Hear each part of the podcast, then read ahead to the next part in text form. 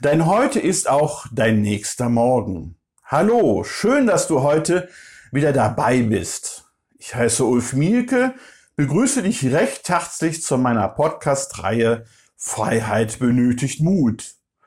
Der heutige Mensch plant alles sehr im Detail. Häufig ist er so in seiner Planung vertieft, dass er sein wundervolles und einzigartiges Leben zu leben darüber vergisst. Kennst du jemanden? Wir verplanen unser Leben weit im Voraus. Dabei ist jeder Tag nur einzeln mit seinen 24 Stunden zu betrachten. Selbst wenn dein heute dir eine Niederlage beschert, morgen kannst du wieder der Gewinner sein.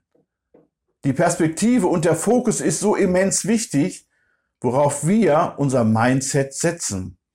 Und diesen Gedanken sollten wir uns täglich mehrmals vergegenwärtigen.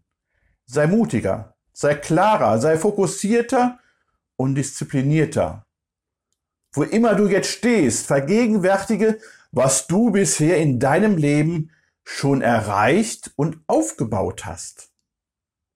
Probleme, Umstände und Sorgen verlieren ihre kraftvolle Wirkung dadurch, die zu einem Sandkorn schwinden und sich auflösen.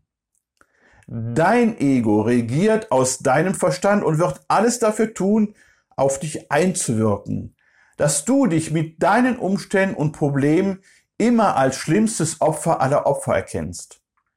Daher ist es so wichtig, erstens, die Vergangenheit Vergangenheit sein und ruhen zu lassen. Zweitens, wie eben schon angesprochen, das Erreichte und Aufgebaute zu würdigen. Sei dankbar dafür, was du schon erreicht und aufgebaut hast. Drittens, eine klare Entscheidung aus der Gegenwart für deine Zukunft zu treffen. Für dein Morgen ein klares Ja für etwas und ein klares Nein gegen etwas zu formulieren. Viertens, mehr Verantwortung für das eigene Leben und Erleben übernehmen. Die Klärung und die Reinigung ist heute so einflussreich für dein Morgen, für deine Zukunft.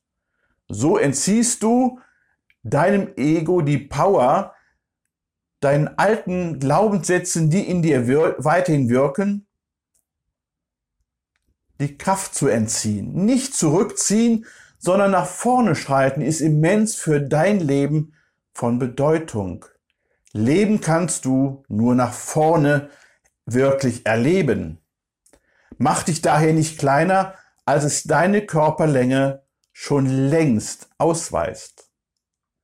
Lebe und genieße dein Leben in absoluter Fülle.